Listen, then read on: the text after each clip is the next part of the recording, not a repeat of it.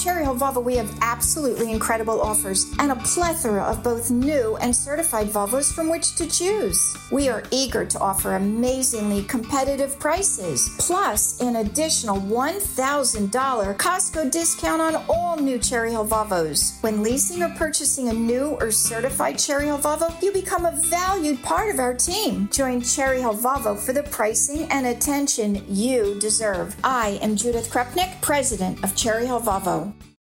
Call from mom. Answer it. Call silenced. Instacart knows nothing gets between you and the game. That's why they make ordering from your couch easy. Stock up today and get all your groceries for the week delivered in as fast as 30 minutes without missing a minute of the game. You have 47 new voicemails. Download the app to get free delivery on your first three orders while supplies last. Minimum $10 per order. Additional terms apply. WPHT, WPHT, HD, WOGL, HD3, Philadelphia. From the Cherry Hill Volvo Studios, where relationships matter. Always live on the free Audacy app. The revolution will be broadcast. This, this is the, the next generation of talk. Now on Talk Radio 1210 WPHT, Rich Zeoli. Oh man, the uh, border wall issue is a friggin' mess right now. The White House denies reversing course on the border wall, but guess what? Uh, it sounds like they might be building it, but maybe not building it. They have no idea what they're doing over there. Welcome back to the show. Glad you're here. 855 839 1210. Some good news on the free speech front, by the way. A federal appeals court has now barred the infamous Cyber Security and Infrastructure Security Agency, CISA, as it's known, from coordinating with big tech platforms to censor online speech. The United States Court of Appeals for the Fifth Circuit revised a preliminary injunction to include CISA after Missouri Attorney General Andrew Bailey, who led the suit, successfully filed a motion to expand an earlier order in the Missouri v. Biden landmark free speech case. The court agreed effectively rebuking CISA's frequent interactions with social media platforms to push them to adopt more restrictive policies on censoring election related speech. These actions, the court found, violated the First Amendment. In response to the massive free speech victory, Bailey took to Twitter to slam the federal agency the Attorney General said CISA is the nerve center of the vast censorship enterprise, the very entity that worked with the FBI to silence the Hunter Biden laptop story. When it comes to defending the Constitution, Missouri doesn't back down. Media Research Center Vice President Dan Schneider echoed those remarks in reaction to the injunction. He said, CISA thought it was getting off scot free, but luckily the Fifth Circuit came back swinging. These anti free speech zealots must watch their back because I predict the Supreme Court will strongly scold the federal government and their assault against free speech. No mas. The revised injunction now prohibits CISA Director Jen Easterly and other anti free speech zealots at the agency from unleashing actions that coerce or significantly encourage social media platforms to remove or limit the promotion of the targeted posts. An earlier version of the injunction included the scandal plagued White House, the U.S. Surgeon General, the mandate obsessed CDC, and the FBI, but it spared CISA because it argued that the Attorney General had not presented sufficient proof that the agency had coerced big tech platforms. But the uh, Missouri Attorney General hinted at an imminent fight in the Supreme Court as the Biden regime has pledged to appeal. We look forward to defending your First Amendment rights at the nation's highest court the Missouri Attorney General added. Following the initial injunction, the United States Department of Justice begged the court to temporarily pause the order, claiming it needed time to properly file an appeal. In turn, the court blocked the injunction but suspended the order after the Fifth Circuit agreed to hear the Attorney General of Missouri's new motion. The revised injunction cleared the way for the court to weigh in on whether to take the case or not. Notably, the Media Research Center has their censortrack.org database, which is curated daily by researchers and central to the landmark lawsuit. Censortrack.org. I highly recommend you go there, censortrack.org. And they have all kinds of different stories on there. For example, um, more uh, more election interference. Google search buries Biden opponents. That's one of the stories they have on there right now. Uh, there's a lot of various different things. They talk about um, the censorship against Michael Shellenberger. Colin Rugg's got a lot of things on there.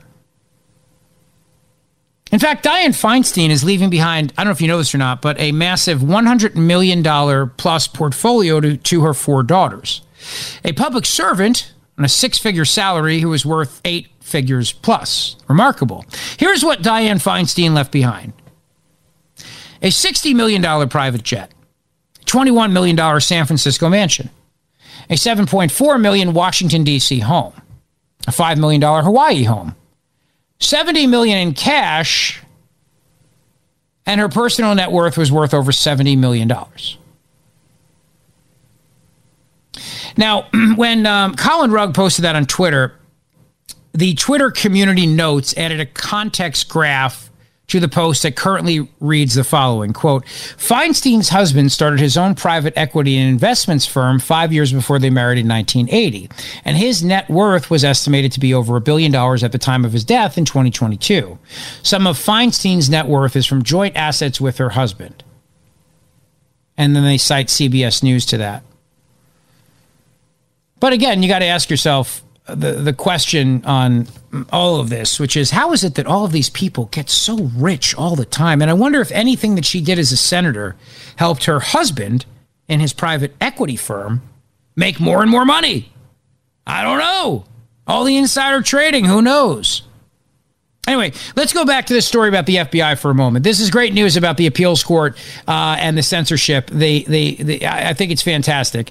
Uh, CISA, and I have a buddy who works there, by the way. I was making fun of him, making fun of CISA last night for all their election misinformation that they put out. But good.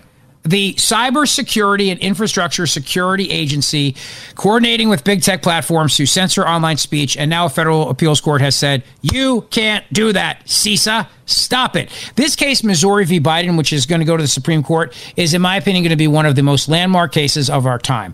It essentially argues this the government of the United States engaged in censorship by proxy through big tech by forcing big tech through coercion to censor you and to censor posts and to make sure that only the government approved narratives were what you saw on social media. So it's a big darn deal. It's a big freaking deal, if you ask me. It absolutely is. All right, but this FBI article, and yes, thank you to Road Warrior for sending it to me. I busted his chops yesterday for the fact that I said, "Oh, this article, blah blah blah." But no, he's right. I mean, it's a good article. It's a good. It's a good story, and it's it's it's a big one too. I mean, it's there, there's so much to this idea that the FBI is targeting you if you're a Trump supporter. There's so much to this, and this article is massive. And and what the article really really does show is that they used January 6th much like they used 9/11. January 6th, just like September the 11th, provoked an outsized response from a domestic intelligence apparatus that had failed to warn or prepare for the likelihood of mass violence on that day.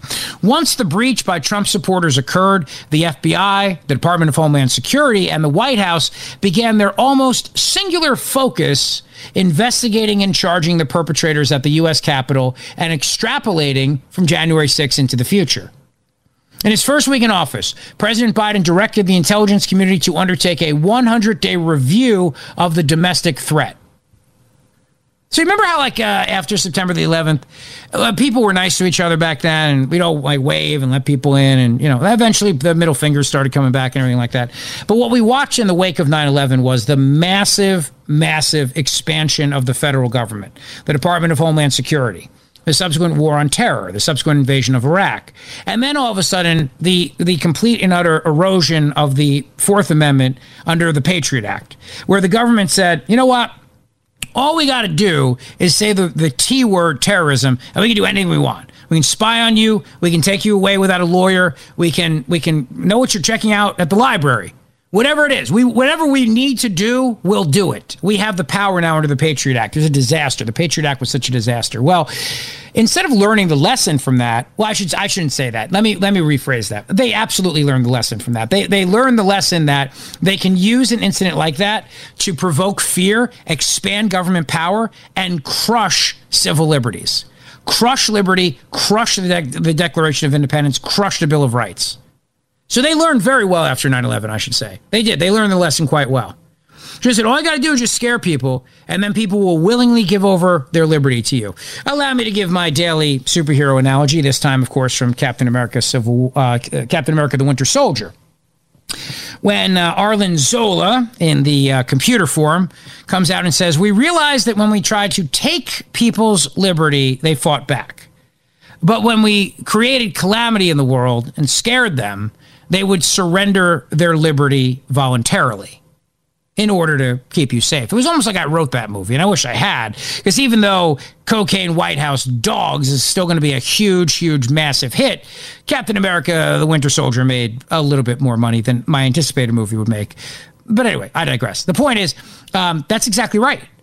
Yeah, no, no. I mean, if, if, if somebody tries to take your liberty, you'll fight, but you'll willingly surrender it if you think that at any minute now, you know, a terrorist is going to jump out at you from a, behind a shopping mall and blow the whole place up. Or in this case now, a guy in a MAGA hat. So yeah, that's that's the lesson they learned. They learned that lesson. The government learned that lesson. All you got to do is tell people, you know, you could die. You may get blown up. I still remember that call I got. It was back in 2012. I remember this call. This guy calls up to me, and I remember like it was yesterday. He says to me, what do you want to get blown up by a terrorist, Rich? That was what the caller said to me. And uh, I said, not particularly, no. But nevertheless, I still don't really walk around all day worried that I'm going to get blown up by a terrorist. So I don't want to see my, my liberty completely uh, shredded in the name of prevention. And there was a big debate we had back then about this. There was a huge debate in the country. Huge debate. And eventually the tide turned. If you remember, the tide turned. I mean, conservatives finally started saying, hey, this is wrong. The government should not be allowed to spy on you. They started to do reforms to the Patriot Act, did not go far enough. Started to do reforms to FISA, did not go far enough. And then 2016 happened, and they realized what the government was capable of doing, infiltrating the Trump campaign, spying on American citizens, using this this phony Russian dossier nonsense to create a, a, a, a literal a federal case to try to stop a person from becoming president, then using all these powers to undermine the presidency, to bring down the presidency.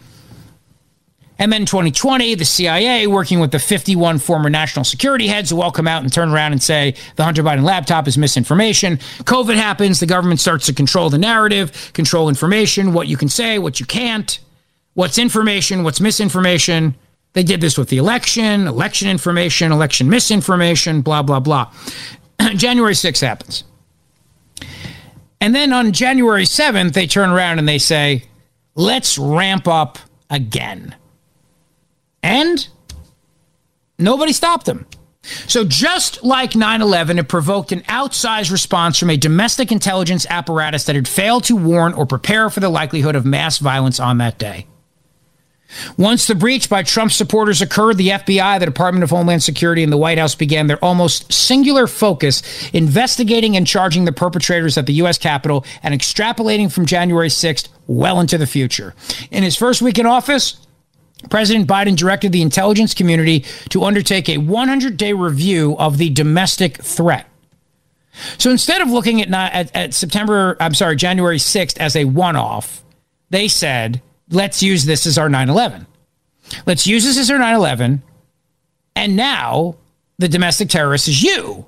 And let's radically expand our power again. In March of 2021, the review resulted in a public declaration that merely stated that domestic violent extremists posed an elevated threat. That's all it said an elevated threat. It concluded that the most lethal threat came from two groups racially or ethnically motivated violent extremists, specifically white supremacists and militia violent extremists. Our experience on the ground confirms this, said Attorney General Garland. The number of open FBI domestic terrorism investigations this year has increased significantly.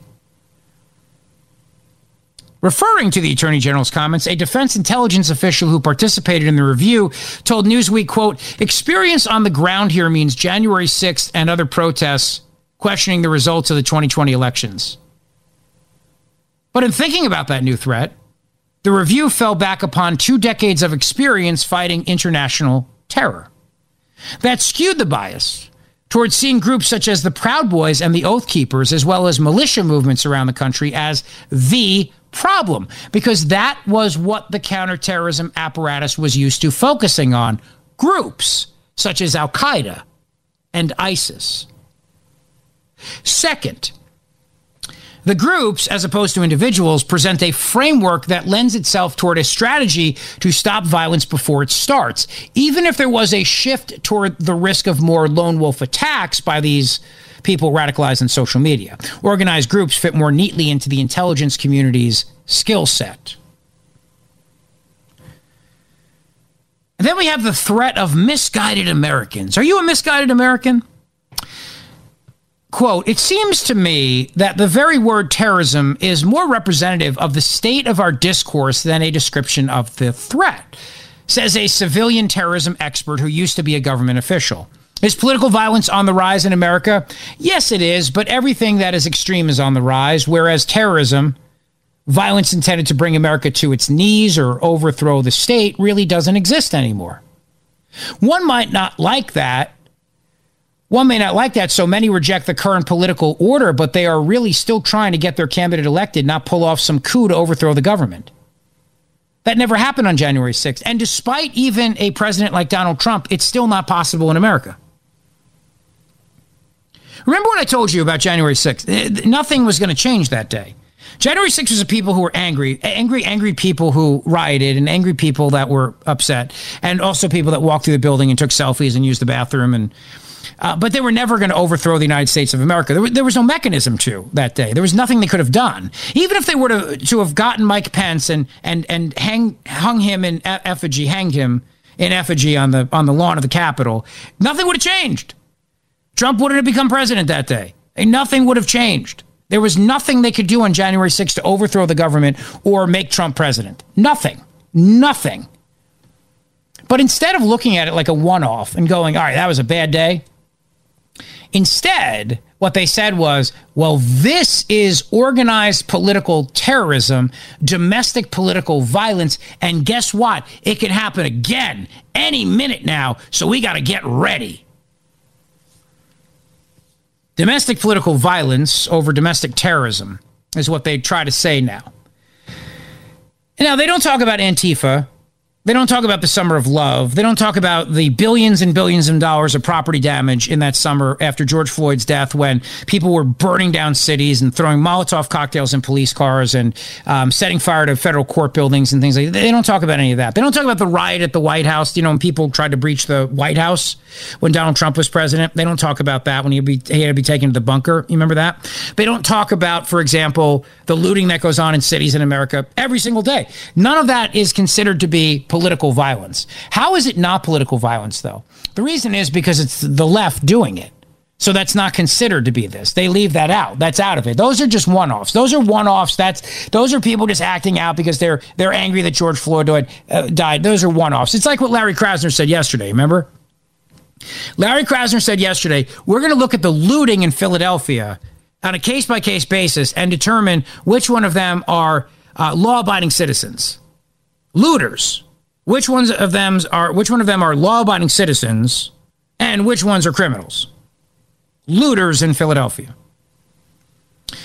For all the implied um, um, uh, red and blue states, they are more complex mosaics in terms of race, ethnicity, religion, and politics than the North versus South ever was. Of course. I mean, everybody's, I mean, in, in, in, my town, I got, you know, there's an election coming up. Half the town has blue signs in their yard and the other half has red signs. You got half the some of the town, some of the neighbors have uh, "Hate has no home here" signs, and the next guy next to him has a, uh, you know, "We love the Constitution" sign. It's not like the North and the South was in the Civil War. They, they know this. They know that, but they, but it doesn't matter for them.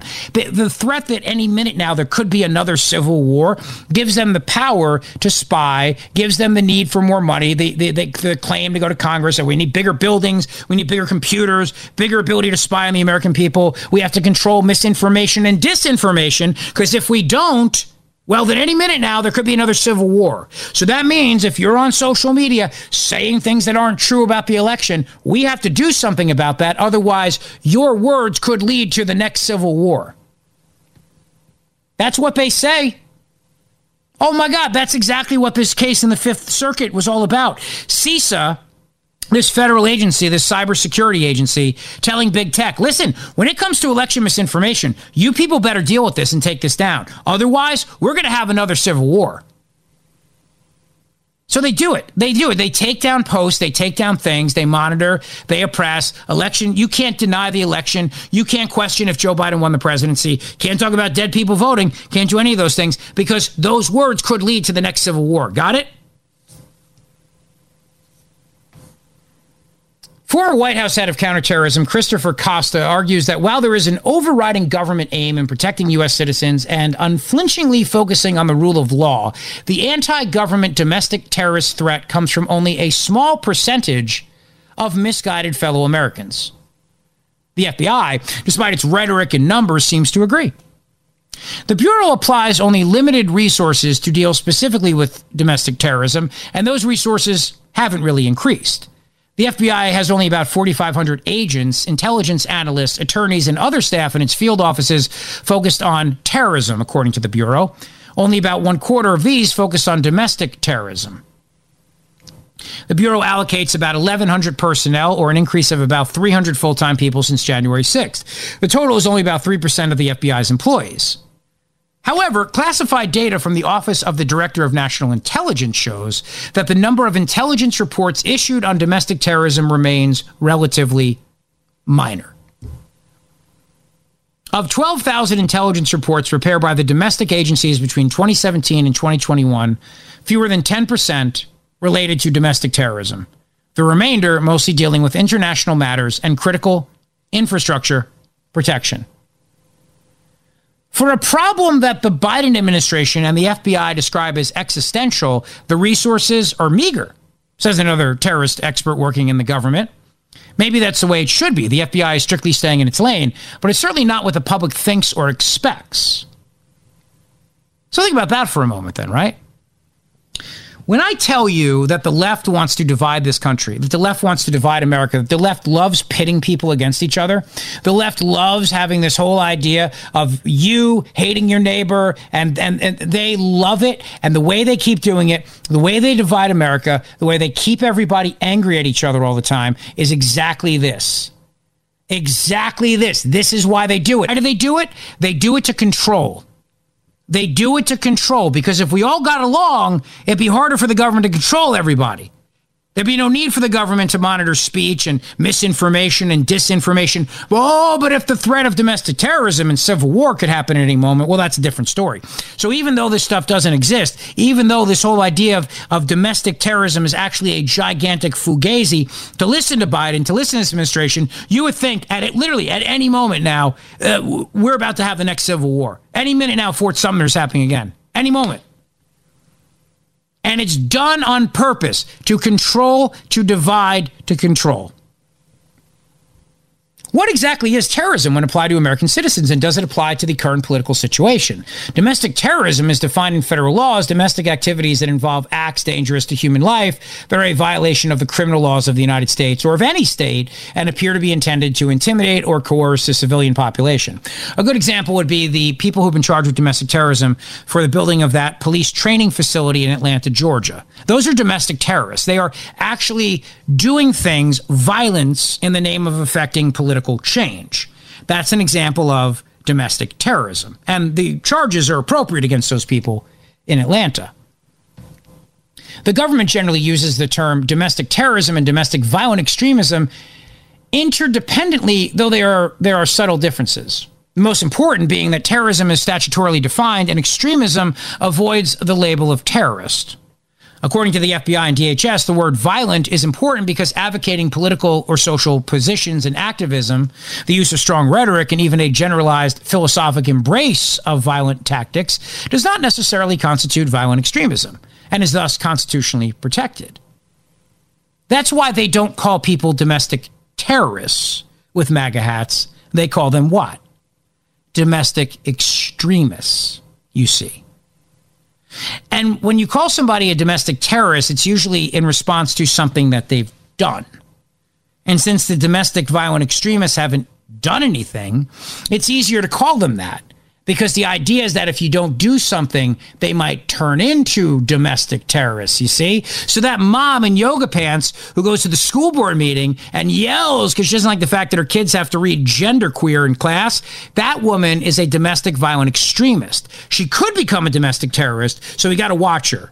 We got to keep tabs on her. You know what I mean?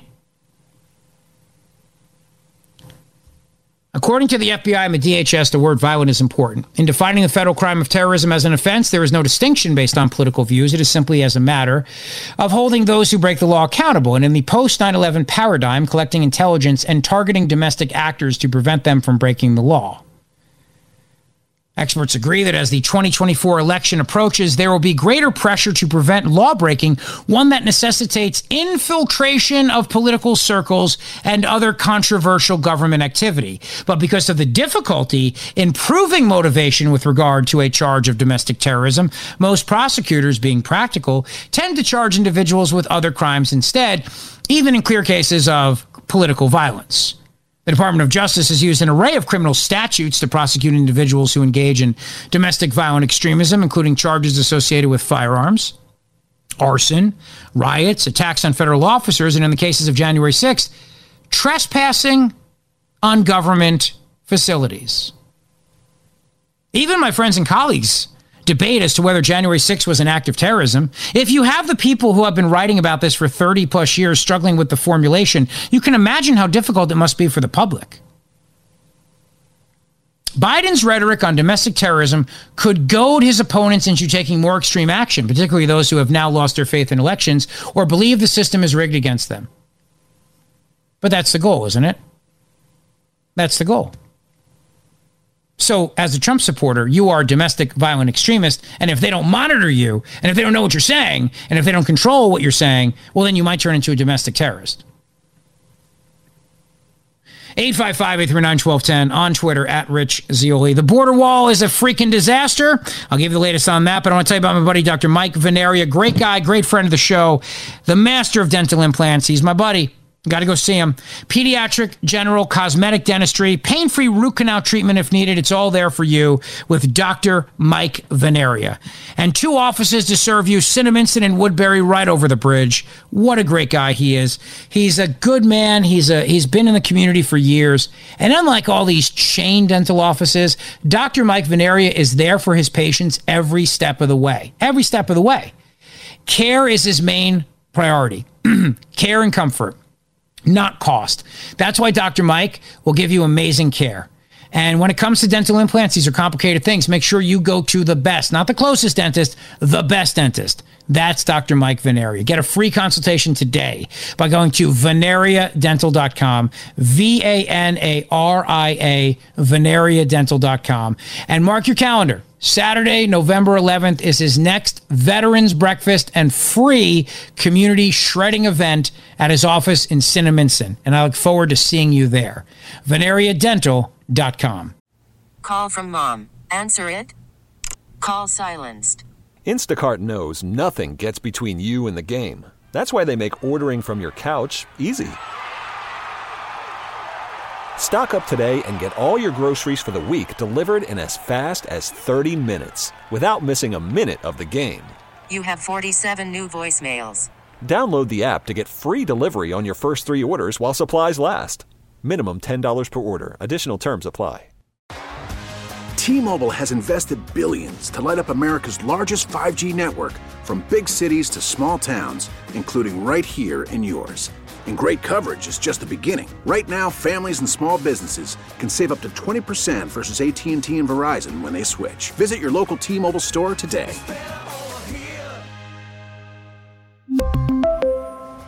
Plan savings with three lines of T Mobile Essentials versus comparable available plans. Plan features and taxes and fees may vary. Spring is a time of renewal, so why not refresh your home with a little help from Blinds.com? We make getting custom window treatments a minor project with major impact. Choose from premium blinds, shades, and shutters. We even have options for your patio, too.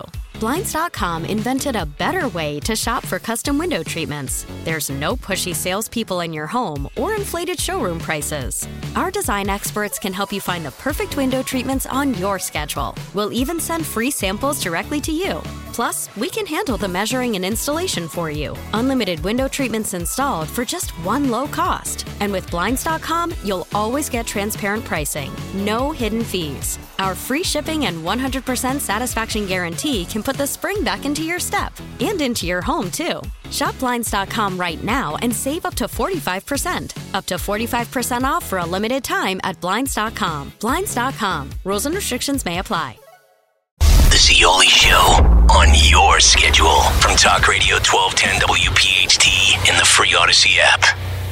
Oh man, Nikki Haley surging past uh, Ron DeSantis in the latest New Hampshire poll. Oof, I, I am not a fan of Nikki Haley. I do not want.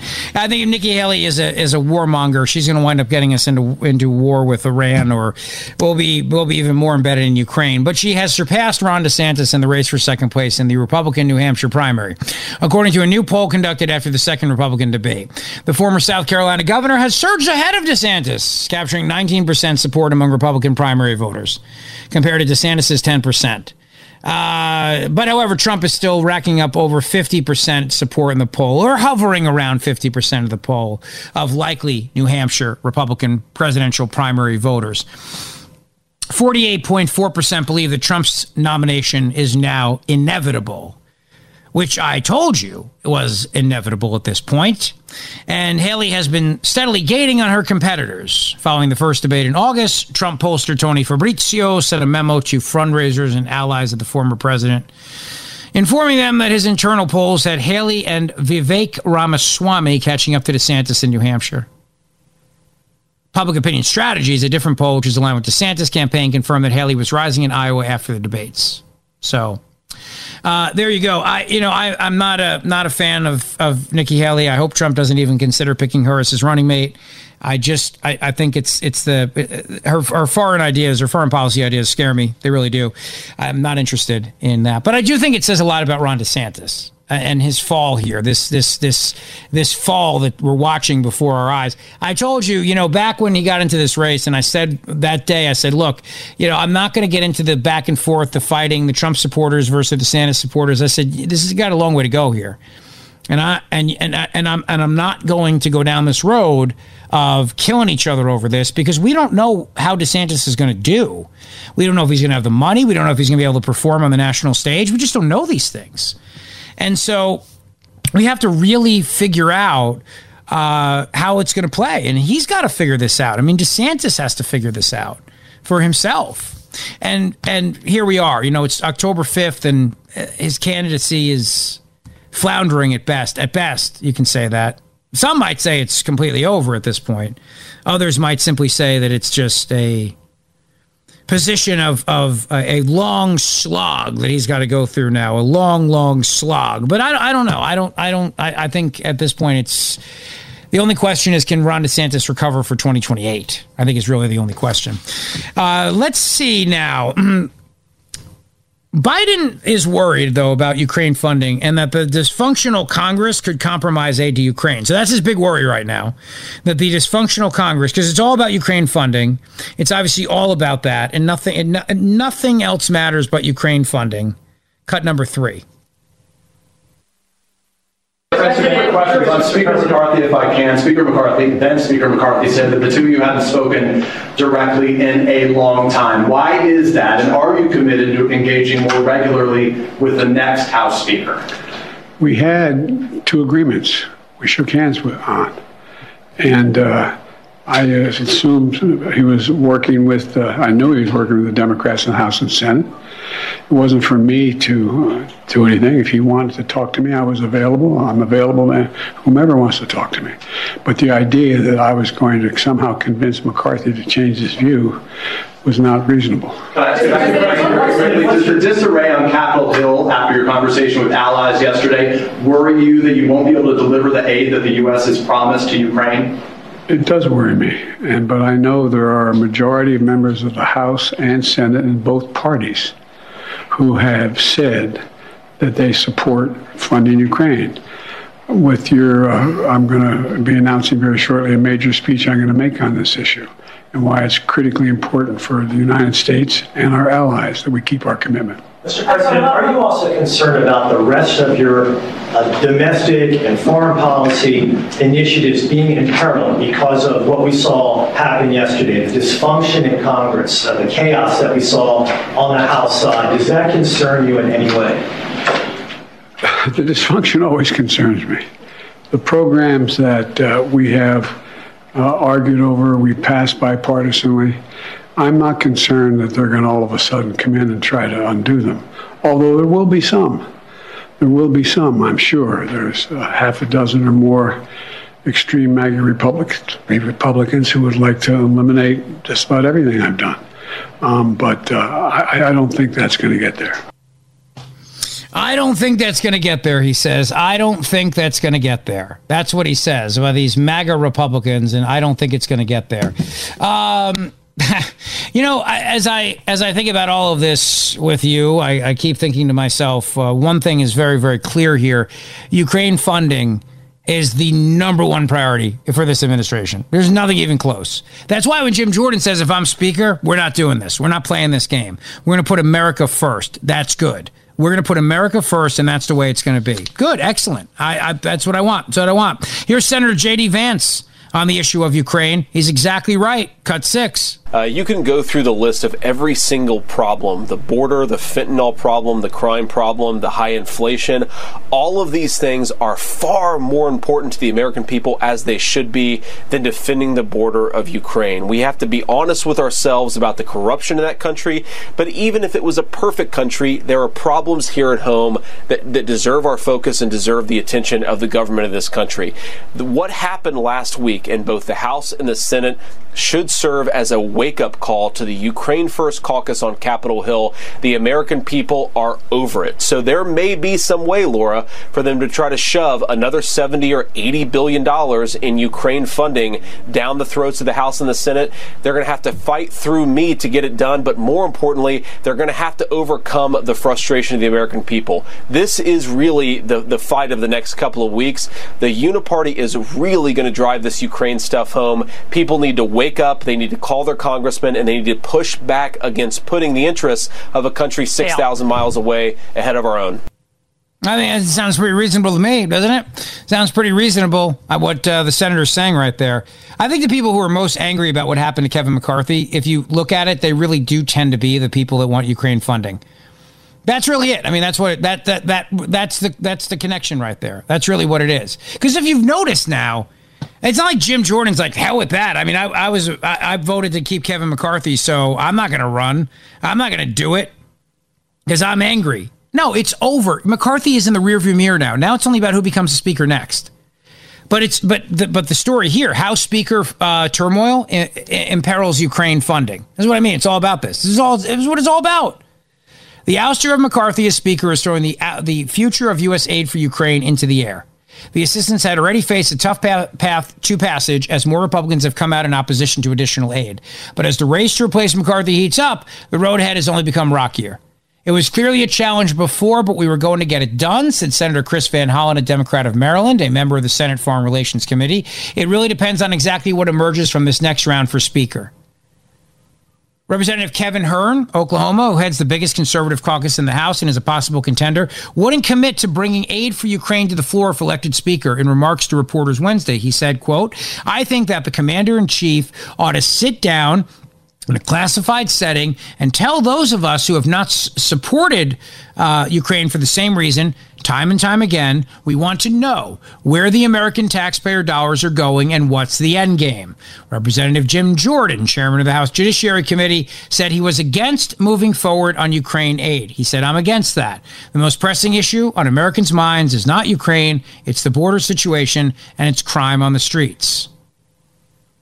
But then you got guys like Mike McCaul Chairman Mike McCaul of Texas, the head of the Foreign Affairs Committee, who said, uh, Jim Jordan told us that it would be something that we would deal with, but we want the border security, that piece first, and that would have to be part of the negotiation.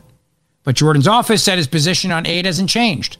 He wants to know what the mission is, how the money's being spent.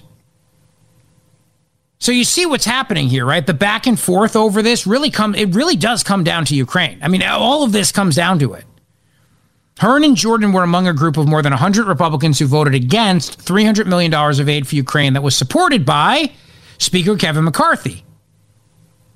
It's not clear exactly where Scalise lands on Ukraine at the moment, but he is being favorably considered by Representative Matt Gaetz, the lawmaker who brought forward the motion to oust McCarthy. A report card on Ukraine's support from Defending Democracy Together awarded Scalise a B on the issue. Jordan got an F. And that's, in my mind, F is the good score. Regardless of their personal position, any new speaker will face the same dynamics McCarthy did. Far right lawmakers who are generally united against Ukraine aid hold sway in the conference and are expected to keep up their resistance. The Ukraine skepticism is also in line with a chunk of Republican voters who were found less likely to support economic or arms assistance for Kiev in a recent poll pressed by the Chicago Council on Global Affairs. Only 47% of Republicans supported additional military aid to Ukraine compared to 77% of Democrats. Representative Brian Fitzpatrick said that's the historical trend in the West, that we've got war fatigue, and that's what we got to fight against because that's exactly part of Vladimir Putin's playbook. Uh, no, we don't have to fight against it. Just go with what the Republican Party voters want, which is enough is enough already. So anyway, uh, that's that's where things stand. But you see, when I tell you that the outrage and the gnashing of teeth over what happened to McCarthy, what it really is about, it's not about ousting McCarthy. It's about Ukraine funding. It's about Ukraine funding. They're really, really nervous now that Ukraine is not going to get more funding. And that's what that's number one priority for all these people. This is the number one priority because again, like I told you, they all have to get their gigs for the military industrial complex. They all got to get their consulting gigs one day and their checks, and they got to get their fundraising checks, and they got to get their their fees. And so they want to keep the uh, you know military industrial complex happy. And now they're worried. That's what this is all about. People that are upset about Kevin McCarthy getting ousted I guarantee you, for the most part, they are pro Ukraine funding. For the most part. Now, some people don't like it because of the optics or whatever else, but you know. But for the most part, there's a direct correlation of the people who are most angry about McCarthy getting booted with their support for Ukraine funding. 100%. Uh, we got to talk about uh, we got to talk about uh, Donald Trump. The Donald Trump show is over," said Letitia James, the New York State Attorney General, who is so incredibly biased against Donald Trump. It's not even funny. We're going to talk about that as well, and um, the issue of the border wall. Are we getting a border wall? Are we not getting a border wall? What is going on? Are we getting one? Not getting one? We'll be right back. Thanks for listening the Zeoli Show podcast from Talk Radio 1210 WPHT and the Audacy app. All right, Henry, I got to give you props. I'm not going to tell you I love you, but I will give you props that um, you called it with the Phils. You did. You called it. I, I tried telling you.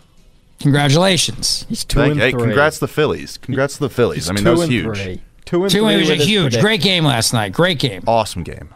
Phenomenal. So what's going to happen next? What are we playing tonight? No, so we play Saturday. That's game one versus the Braves in the NLDS. And that is the Atlanta Braves. Yes, correct. And they are a very good team. Yes, they are the leader in wins this season in the major leagues. Uh, they have the likely MVP in Ronald Acuna and the likely MVP runner-up in Matt Olson. So it's a tough lineup. It's a tough pitching staff, but I think we're right there with them.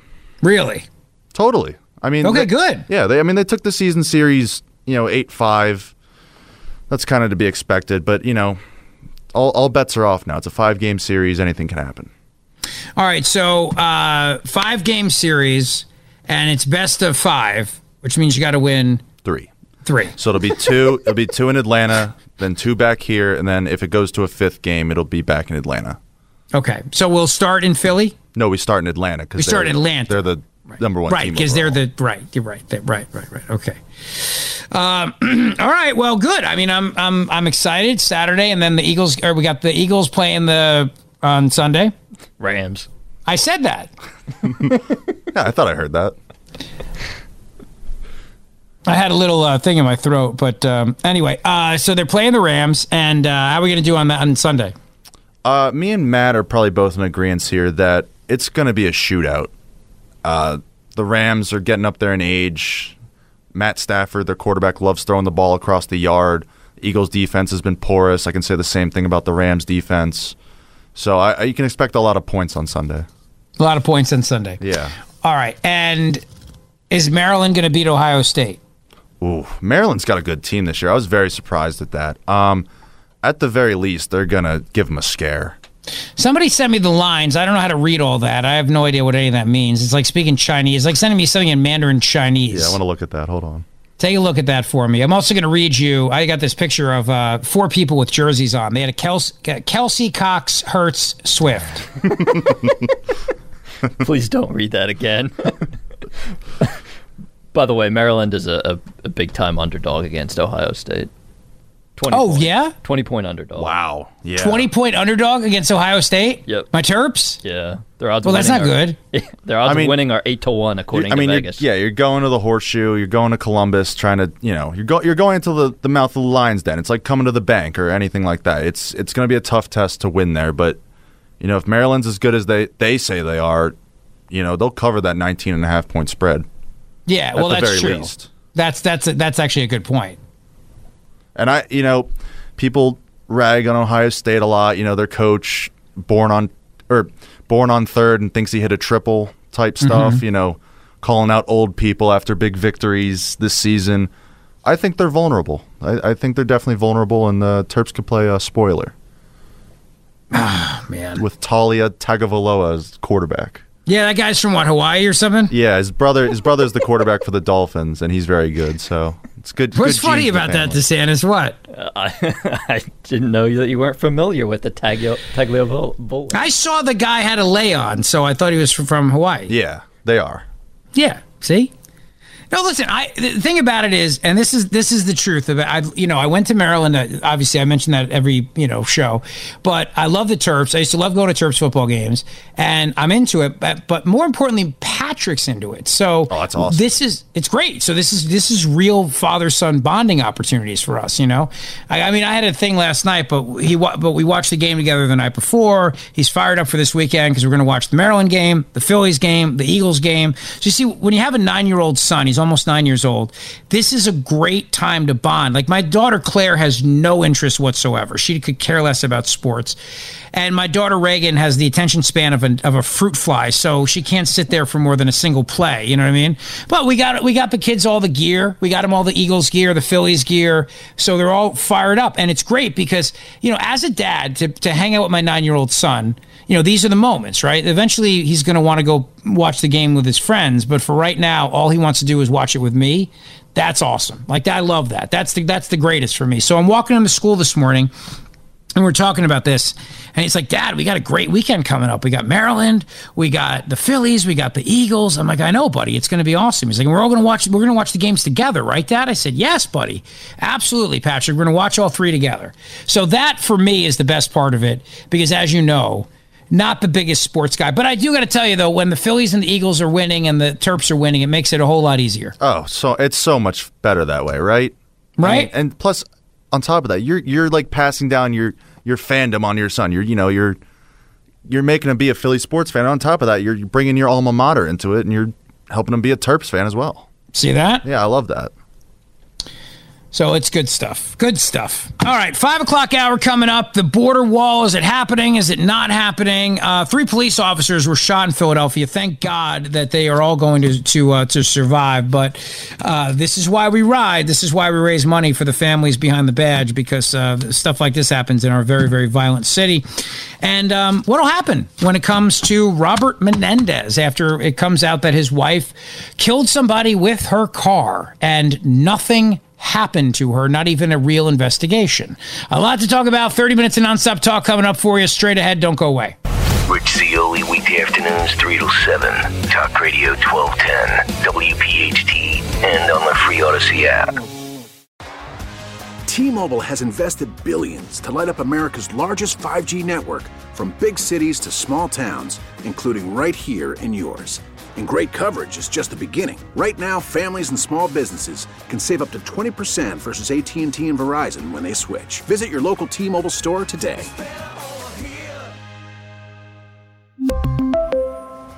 Plan savings with 3 lines of T-Mobile Essentials versus comparable available plans. Plan features and taxes and fees may vary. Spring is a time of renewal, so why not refresh your home with a little help from Blinds.com? We make getting custom window treatments a minor project with major impact. Choose from premium blinds, shades, and shutters. We even have options for your patio, too.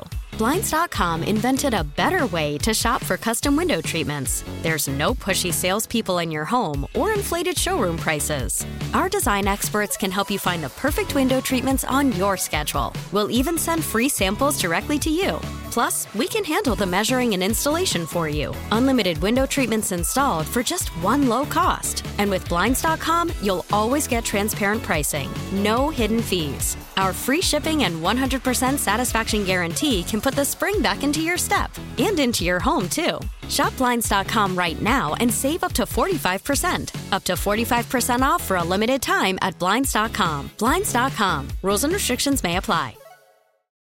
Oh, oh, oh, Protect your vehicle's engine with a full synthetic oil change and save with Mobil One at O'Reilly Auto Parts. Purchase five quarts of Mobil One full synthetic motor oil and receive a $10 O'Reilly gift card after rebate. See store for details. With your Mobil One purchase, you'll also receive two times points during O Rewards Bonus Points Month at O'Reilly Auto Parts. Oh, oh, oh, O'Reilly Auto Parts.